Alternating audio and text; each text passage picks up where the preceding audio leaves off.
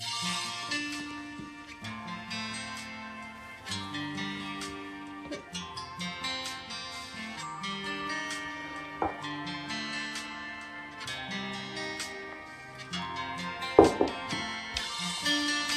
い皆様こんにちは。アラチェです。このチャンネルはこんまり流片付けコンサルタントである私がもっとときめく人生を送るコツをテーマに配信しているチャンネルでございます。ということで本日もお聴きいただきありがとうございます。このチャンネルはねなんかどうやら家事をしながらとか聞くとはかどるらしいのでぜひねあのお片付けしながらとかお料理作りながらとか聞いてほしいなと思います、えっと、今日は「ときめきって何?」っていう話をライブ配信でしていこうかなと思っております。皆様ぜひね途中で質問したいとかこんな感想があるとかぜひ教えてください。でときめきって何って思いません？あの私こんまり流片付きコンサルタントなんですけれどこんまりさんがねよくときめきときめきっておっしゃられているじゃないですか。でもうこれあのこんまりメソッドを語る上でのもう一番最初の段階一番初期の初期のやつ。基本中の基本っていうのかな。これについて今日は伝えますのでちょっとねいいもの持ち帰っていただいて是非お家にお役立てしてほしいんですけれどときめきっていうのは何かっていうと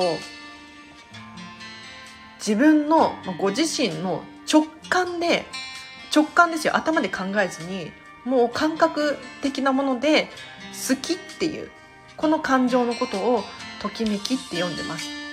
はい、なので例えばこれに関して言うと物理的なものもそうだしそうじゃなくって目に見えないものに対してもときめきっていうのがあると思います。なのでときめきで選んでお片付けをしますってなった場合にちょっといよいよよく分かんなくなってくるかもしれないんですけれど自分がご自身がね今持っている持ち物の中でもう直感でこれだこれは好きこれはいけてるこれはなんだ？嬉しいみたいな。そういう感情のが湧き起こるようなものを率先して残していきましょうっていうお片付けなんですよ。伝わってますか？で逆にときめかないものってあるんですよ。ときめかないもの。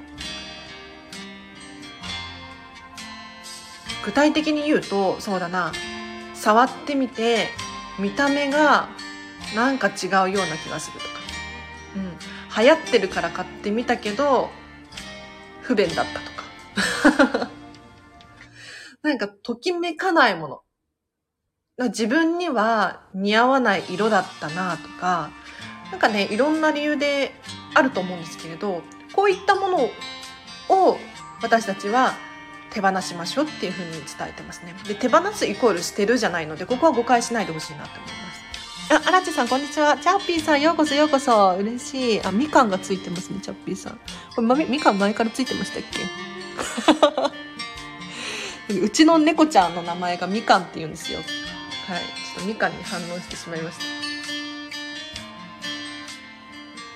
た。で、何でしたっけ？そう、ときめきを大切にしてお片付けをしていく方法がこんまりメソッドこんまり流片付けなんですけれどあのこれでお片付けが終わると何が起こるかっていうともうびっくりするんですけれど人生のこう全ての選択がご自身のときめきで選べるようになるんですよ。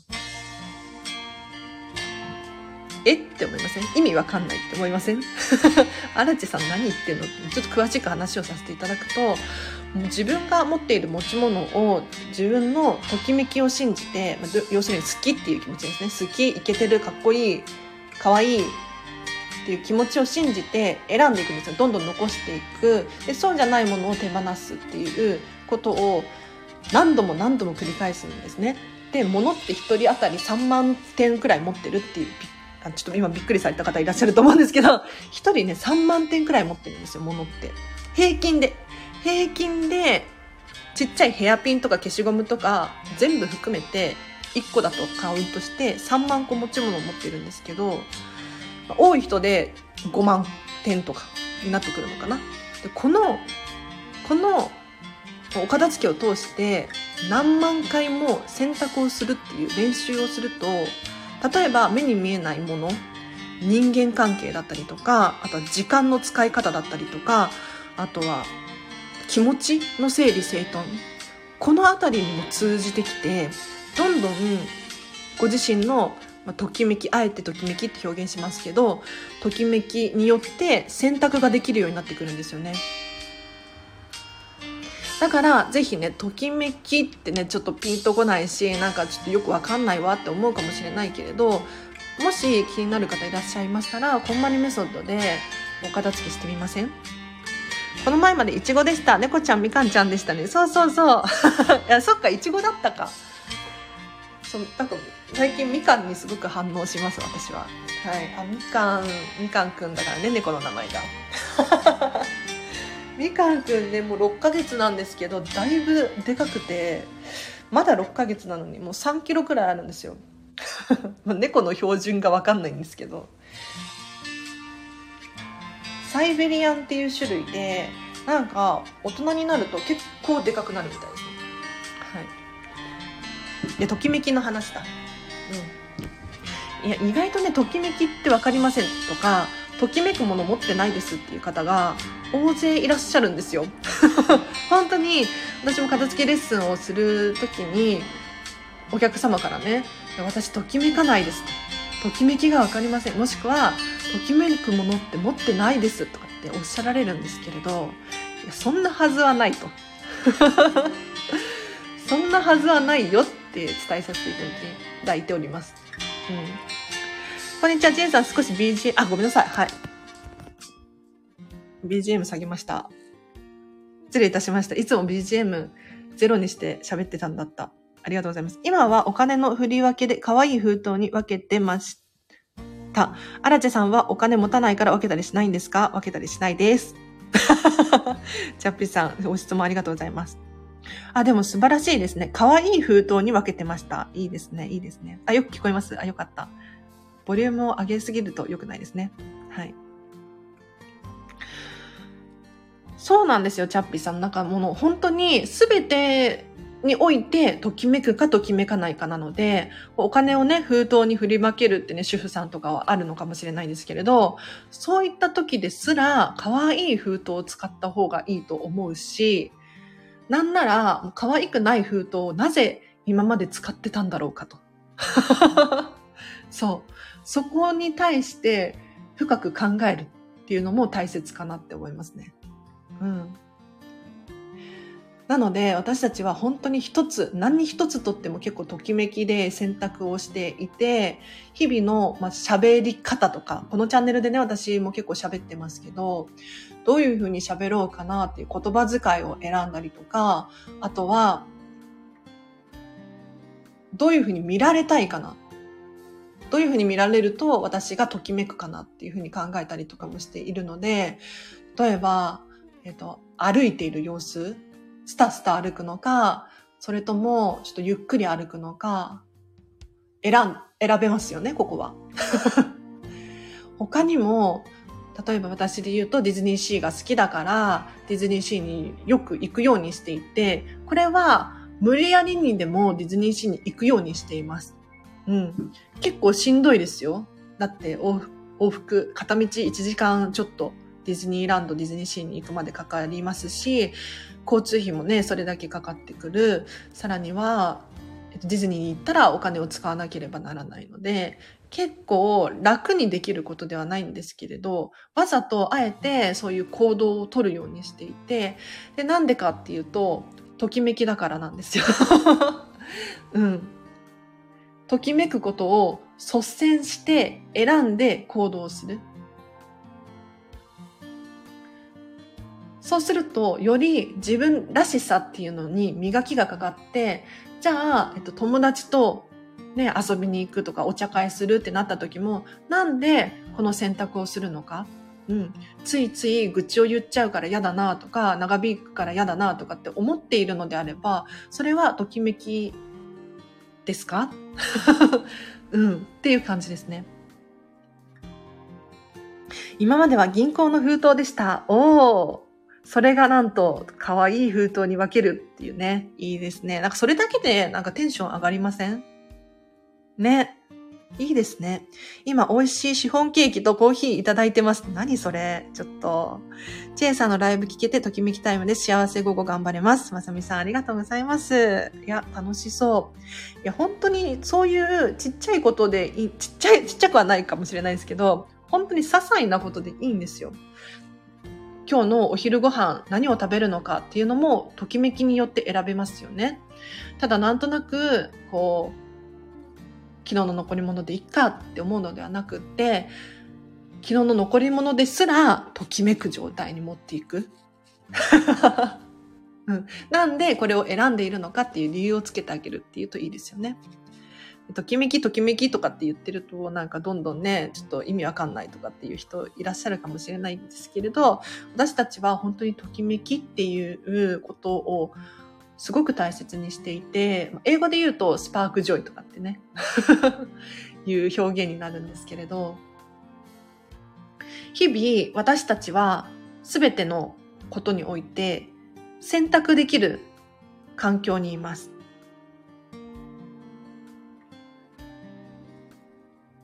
何それ？黒かったよ、アラチェ。と か黒アラチェでした？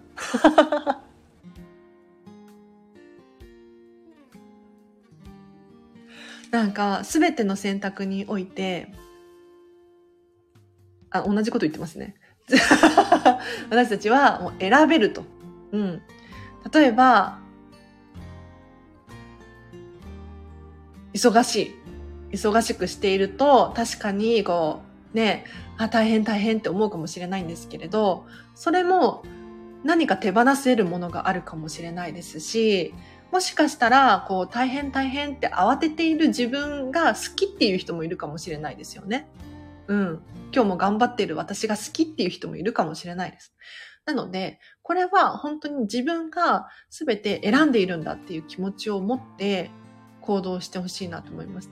で、確かに、あのね、こんな全て選べるとかって言ってますけれど、もう突然何が起こるかわからないから、そのね、外的要因によって、急に、こう、ゴロッと、もう180度、360度、ま、回っちゃったわ。で、違う世界に移る、が移るような気がするかもしれないんですけれど、でも、大切にしてほしいのは、まずは、ベース、基本、土台をしっかり固めておくこと。で、自分の気持ちを常にこうゼロにしていたりとか、あとはちゃんと整理整頓整えておくことによって何かが万が一起こった時にでも冷静に対応ができたりとかもしくは慌てちゃったとしたとしても割といい選択いい結論を選べたりとかすることができるようになってくるのでやっぱりねお片付けってね聞くとちょっとね、耳塞ぎたくなるような気もするんだけれど、そうではなくって、自分がよりよく気持ちよく生きるためのコツというか、これを磨きをかける行為なんだと。練習なんだっていうふうに思っていただけると、おそらく前向きに取り組めるんじゃないかなって思います。チェイさんお腹空いてませんか？ラジオ終わったらランチタイムにしてくださいね。ありがとうございます。お腹空いてます。なんかね、いつも 気がついたらお腹空いてるみたいな。うん、もしくはお腹空いてるんだけど、ちょっと、ちょっと今忙しいわ、みたいなことがちょこちょこあって、後回しにしちゃいがちなんですけれど、まあでも、それにすらときめいているのかなって 思いますね。だかプチ断食っていうのをやってて、いつも。そうそう、朝ごはん食べないで、まあお昼から食べ始めるようにしていて、なんか食べ過ぎは良くないよって言うじゃないですか。胃を休ませるっていうのかな。胃を休ませるのと、あとはオートファジーとかね、ちょっと難しいカタカナですけど、あの、多少自分にストレスを与え、お腹空いてるっていうね、空腹っていうストレスを与えることによって、体が、こう、活性化する。っていう話があったりとかするので、基本的に、あのね、まあご飯は食べれる時に食べればいいか、みたいなそういう感じなんですよ。ただね、人一倍食べるので、なんか2、3人前くらい食べないと本当になんか満たされなくって、それは問題なんですよね。うん。空腹も大事ですよね。そうそう。空腹も大事ですよ。それこそ、例えば、お昼、ね、皆さん仕事されているっていう方であれば、12時、1時とかが休憩の時間だと思うんですけれど、12時、1時の段階でもしこうお腹空いてなかったらどうですか？お腹空いてないんだけれど、お昼食べなきゃいけない。でもよく考えてほしいのは、別にお昼食べなきゃいけないっていうルールはどこにでも、どこにもないんですよね。そう。だからお腹空いてないのであれば食べなくてもいいと思うし、で例えば、その、まあ、仕事中になんかね、口もぐもぐさせてるのは良くないのかもしれないけれど、ちょっとね、例えば、なんだ？飲み物買ってくるだったりとか、あとは、ちょっとしたおつまみっぽいもの、おつおつまみじゃないかな、なんて言ったらいいの？お菓子？おやつみたいなものでもいいのかななんて思いますよね。うん。今もそんなに食べる？2、3人前すごいね。そうなんですよ。なんか普通に食べちゃうんですよね。うん。でも、それこそ私、食事にときめかなくって、食べることは好きなんですけれど、自分のその、食生活に関してときめいていなくって、だいぶ整えましたね。うん。これもお片付けの一環だと思います、本当に。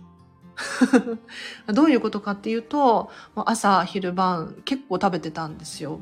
でもちろん仕事忙しいとかってなると、まあ、おろそかになっちゃったりとかもしてたんですけれど、全然普通に平気で、ね、大盛り、特盛りみたいなのを食べていて そうそうそ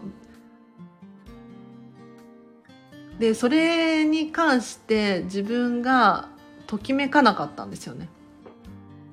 こんなにいっぱい食べて楽しいのか。全然お腹いっぱいにならないけど、なんかすごく満足感は低いなっていうことに気がついて、じゃあどうしたらその食事に対してもっと充実度が上がるのかなって考えたときに、朝ごはん食べなかったりとかするると、一見、あの、辛いように思うかもしれないんですけれど、めちゃめちゃお腹すくんですよ。そう。で、お腹空いた状態で何かを食べると、本当に何でも美味しいんですよね。空腹こそ最大の調味料というか、うん。でも、この現代、ちょこちょここう食べれるじゃないですか。みんな食べれる環境にいるじゃないですか。ねだからもうあまりにもお腹が空いて、食べた白米がめちゃめちゃ美味しいみたいな、そういう経験で日々ね、毎日、はい。できるんだと思って、あ、すいません、なんかシリが反応しちゃいました。そう、もうほんと一つ一つご飯何食べるのかっていうのもそうだし、誰とどこに行くのか、何について語り合うのか、これも選べるんですよ、私たち。荒地さん、皆様、こんにちは。家族と食事中なのでコメントだけ追います。え、リオンさん、嬉しい。食事中にもかかわらず、え、皆さんと聞いてらっしゃる？もしかして、ご家族の皆さんと。ときめきタイムにしてくださいね。はい。シフォンケーキとコーヒーで荒地さんの配信聞いてなんておしゃれってチャッピーさんからまさみさんにメッセージ来てますね。おしゃれですよね。なんか、あのーかなりときめき感度が上がってる？あ、ときめき感度の話をして、じゃあ今日は終わりにしましょうか。ね、ときめきって何？っていう話をさせていただいているんですけれど、冒頭でね、まずときめきとは、えっと、自分が好きとか、いけてるとか、もう直感で頭で考えないですよ。頭で考えずに、あれやこれや考えずに、これはなんかとにかく好きみたいな そういうことがときめきなんです。で、ときめき感度って私たちよくね、表現させていただいてるんですけれど、これね、もうね、意味わかんなすぎじゃないですか。何かっていうと、自分が好きっていうものを明確にしてあげることによって、よりその好きっていう事柄に対して、どんどんアンテナだったりセンサーっていうのがバリバリに反応するようになってくるんですよ。これが伝わってるかな？表現が抽象的？これがときめき感度ですね。だから今までは普通に生活してきた上で、例えばお昼ご飯何を食べるのか、どのお皿を使うのかとかね、うん、選んできていたと思うんですよ。もちろん。ただ、より選べるようになる。これがときめき感度です。はい。なので、じゃあ、アラチェのことで言うと、ゴミを捨てに行く。ね、ゴミを捨てに行きますよね、皆さんね。うん。そんな時でも、え、ゴミ捨て、どの靴履いてこうみたいな。本当に。これ嘘じゃなく、どの靴を今日は履いてゴミ捨てに行ったら、自分が気持ちが高まるか。本当に常にこういうことを考えてますからね。これこそ本当にときめきセンサーというかときめき感度がどんどん上がっていく状態であって、とさらにさらに磨ける。なので、ちょっと皆さん安心していただきたいのは、あの、お片付け中とか、お片付け始めたばかりとかっていう段階では、このときめきって何っていうところからみんな始まると思うんですよ。で、お片付けがもう終盤とか終わりに近づいてくる。もしくはもう途中でもそうなんですけれど、どんどん自分の好みが分かってきて、さらにレベルが上がっていくんですね。だから、お片付けが終わったと思ったとしても、私もね、アラチもお片付け終わっているんだけれど、ここからがなんかスタートで、本当に面白いことに、あの、終わりはあるんだけれど、永遠に終わらないというか、より磨ける。例えば今日、今まではこのボールペンを使ってきたんだけれど、なんか、あっちのボールペンの方が可愛い気がすると思って乗り換えてみると、さらに自分らしく磨きがかかりますよね。うん。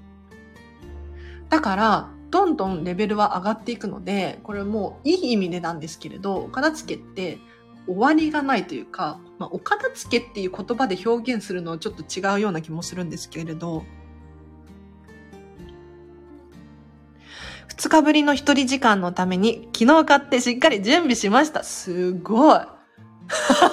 主婦の楽しみ、おやつタイム、カロリー気になるけど自転車で買い物やら用事ごとします。すごい。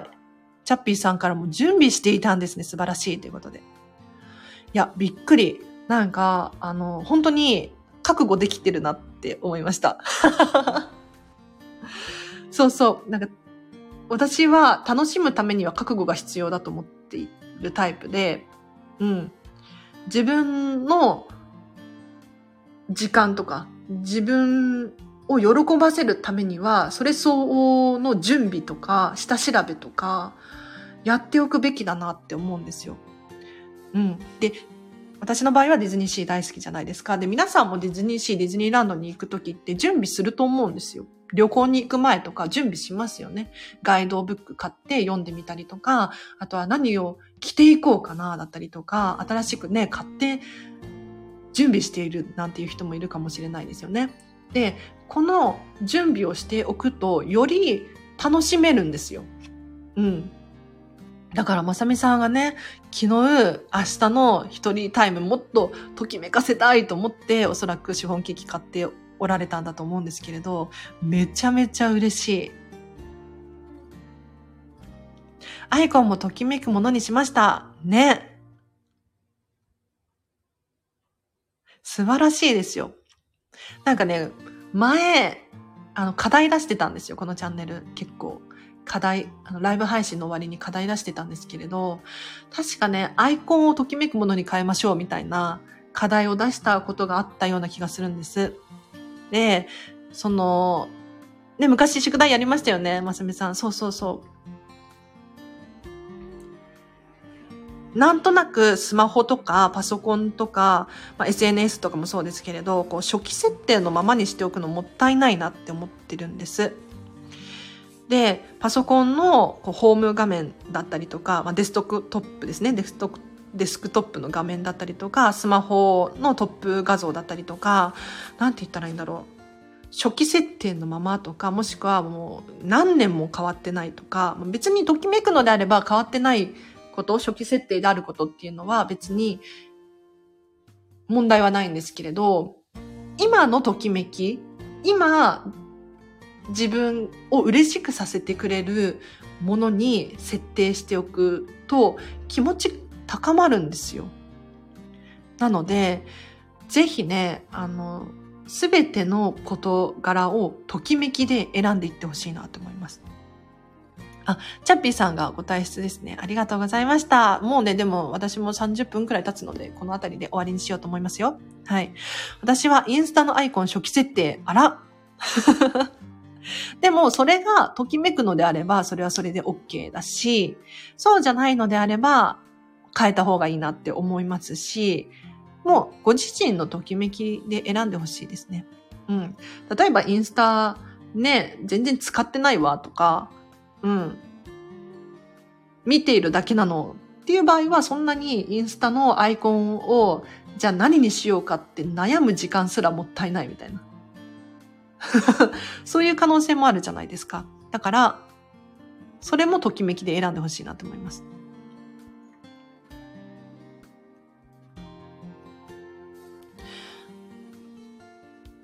実家の天井裏のお片付けしてきました。天井裏のものがすっきり何もなくなりました。わ、すごい。父もとても喜んでいます。素晴らしいですね。はい、おめでとうございます。なんか、確かに頭の上に物がいっぱいこう、詰まっていた状態からすっきり快適に何もなくなったって素晴らしいですね。うん。何入れましょうかね、天井裏ね。せっかくスペースができたから、なんか入れられるといいですよね。一人タイム憧れます。トイレとお風呂以外はうちにはないので、あーリオンさん。まあね、しょうがないですけどね。家族とかいらっしゃると、もう本当にね、一人時間。でも、一人タイム憧れますってことは、おそらく一人時間にリオンさんのセンサーが反応してるんじゃないかなって思うんですよ。要するに理想の暮らしというか、ときめきなんじゃなかろうかと思うんです。ちょっとじゃあこれ、これについてちょっと語って、これについて語って終わりにするっていうのが2、3回繰り返されてますね。で、憧れていますってね、なんかちょっと私もったいないような気がしていて、今の時点でできることないかな。例えば、じゃあ、トイレとお風呂は一人タイムなんですよね。だったら、トイレ、トイレの時間をな、な トイレじゃないか、お風呂か。お風呂の時間をより充実させてみるだったりとか、他にも、じゃ一人タイム、ちょっとお散歩行ってくるとか、なんだろう。お散歩行くとしたとしても、じゃあどんな服を着て、どんな靴を履いて、どんなカバンを持って、10分でもいいと思うんですよね。ちょっとお出かけする。うん。ここを充実させてあげるにはどう、何ができるかなとか、いろいろ考えられますね。私の、あの、ちょっとリオンさんがどのような状態にいるのか、想像でしかないんですけれど、今できることでより磨きをかける。これですね。はい。たまに一人時間欲しいです。お友達とのお茶会時間も欲しい。いいですね。これ増やしましょう。うん。増やせると思います。なんか人って想像できることって大体できると思うんですよ。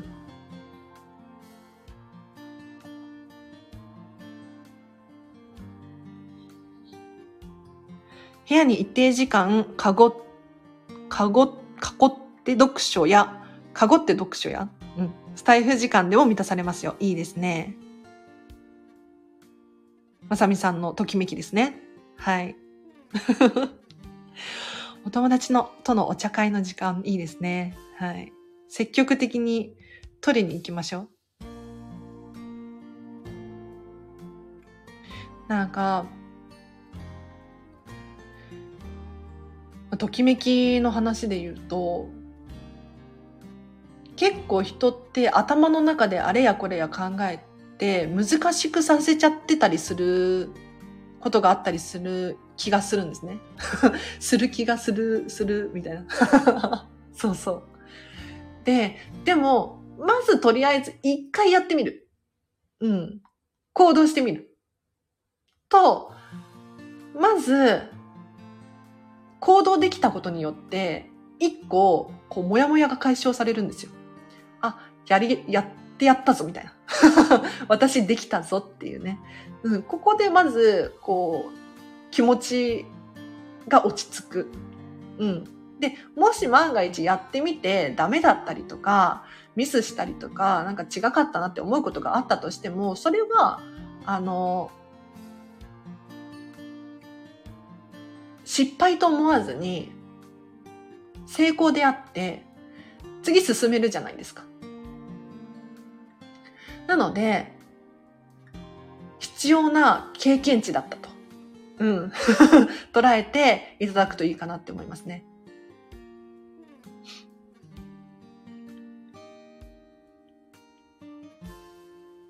お散歩用のピクミンブルームというアプリ最近ハマってます。それだなんかひらめいたみたい、リオンさんが。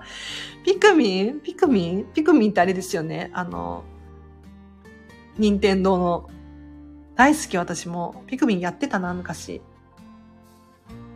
え、じゃあそれやりましょうね。なんか、よりときめくお散歩タイム。うん、いいですね。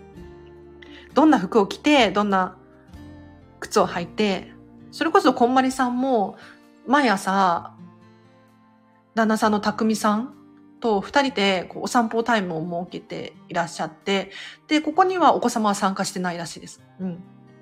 お子様三人いるんだけれど、お子様を置いて二人でお散歩タイムをしていて、で、なんでかっていうと、えっと、まあ、お散歩をしたいっていうのをまず一つの目的ですね。で、さらに、ここで、あの、二人の会話をしているんですって。お仕事の話だったりとか、プライベートの話だったりとか、お互いの情報共有っていうのかな。この場でさせているんですって。なので、この時間が必要。うん。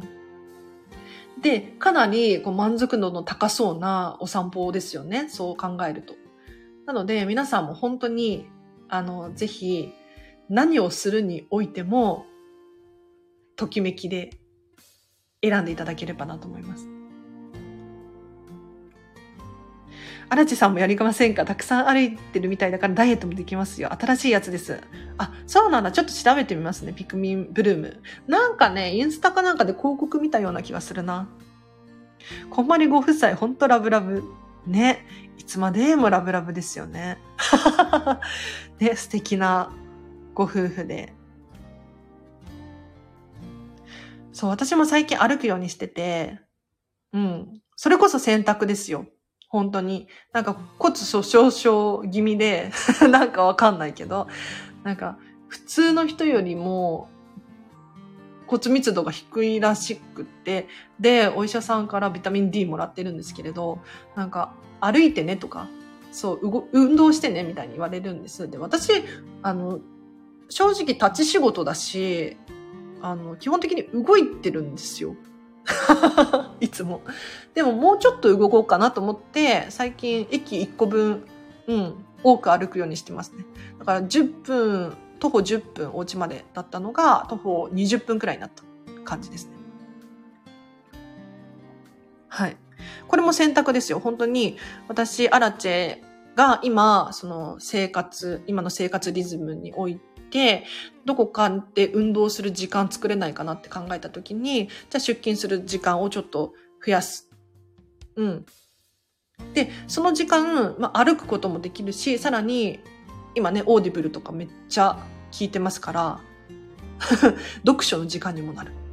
一石二鳥三鳥みたいな。うん。より磨けるんですよ。だから、本当に。今あるもの、今皆さんが持っているものだったりとか、今行っている行動により自分がときめく選択を増やしていく。そうすると、自分らしさに磨きがかかって、どんどんどんどんときめき感度、センサーっていうのが働いて、もっとできないかな、もっとできないかなってね、成長していけると思います。で、本当に安心してほしいのが、えっと、今この段階でお片付けが終わっているけど、なんかちょっとモヤモヤしているなとか、もしくはお片付け途中で、だけれど、なんか好きなものないなっていうふうに思ったとしても、あの、日々人って成長するんですよ。だから、今のときめきはこの状態。うん。これが私のできる最大です。っていうのがあると思うんですけれど、それは1年後と比べたら全然違うはずなんですよ。だから、今完璧にできなくても大丈夫だし、来年完璧にできなくても大丈夫。こんまりさんもなんかね、10年かかってようやくドレッサーがもう求めるものになってきたとかって言ってたので、10年かかっても大丈夫です。はい。では今日は以上にしようかな。お家の中でも雨でもながらでも足踏みしたりするだけでカウントできるのでやってます。夕方の足のむくみが改善中です。およかった。リオンさん、素晴らしい。うんうん。ときめきですね。じゃあ。はい。じゃあ私も一緒に歩きますよ。はい。では皆様今日もお聞きいただきありがとうございました。ぜひね、すべての選択において、ときめきっていうのでね、ちょっと直感で選んでいってほしいなと思います。では皆様今日もお聴きいただきありがとうございました。今日の後半も、はい、ときめく午後をって、まさみさんから先言われちゃいましたけれど、ときめく午後をお過ごしください。あらちでした。バイバーイ。